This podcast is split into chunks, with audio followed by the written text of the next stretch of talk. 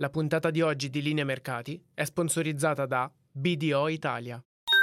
Podclass, i podcast di classe editori. Giornata euforica sulle borse europee con Milano che ha archiviato la giornata più 1,75% al livello di 28.552 punti dopo un'accelerazione in corrispondenza del dato sull'inflazione americano che si è attestato a giugno allo 0,2% mese su mese al 3% su base annua, un valore inferiore rispetto alle attese degli analisti. L'inflazione core è salita dello 0,2% su base mensile al 4,8% su base annuale, ben sotto i 5 punti percentuali inizialmente ipotizzati dagli analisti. Questi dati, inferiori alle attese, alimentano le ipotesi di mercato secondo cui la Fed non effettuerà altri rialzi dei tassi dopo quello già previsto per questo mese di luglio. Questo è Ultimi Scambi.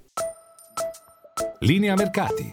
In anteprima, con la redazione di Class CNBC, le notizie che muovono le borse internazionali. A Piazza Affari continuano gli acquisti sul settore bancario, bene il Monte dei Paschi di Siena più 2,4%, Popolare Emilia Romagna più 1,5%.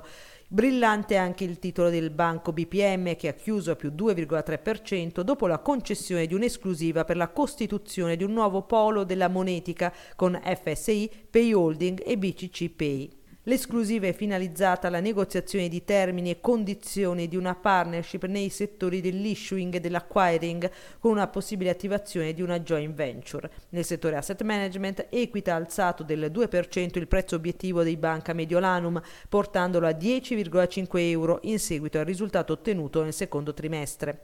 Acquisti anche su STM che è risultata l'azione più comprata oggi a Piazza Affari con un più 4,79%. La casa d'affari Jeffries ha alzato da underperform, titolo che farà peggio del mercato, a hold, titolo in linea con il mercato, mantenere il giudizio sul titolo con un prezzo obiettivo che passa da 33 a 46 euro. Promozione anche per Stellantis che ha visto la raccomandazione di Bank of America alzarsi da neutrale a comprare. Il prezzo obiettivo passa da 19 a 20 euro. Da menzionare anche la performance di Pirelli più 2,27% e Prismian.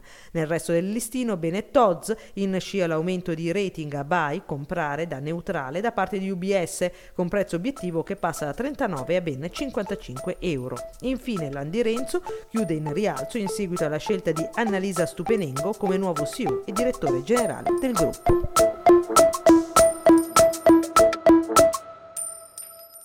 La puntata di oggi di Linea Mercati è sponsorizzata da BDO Italia.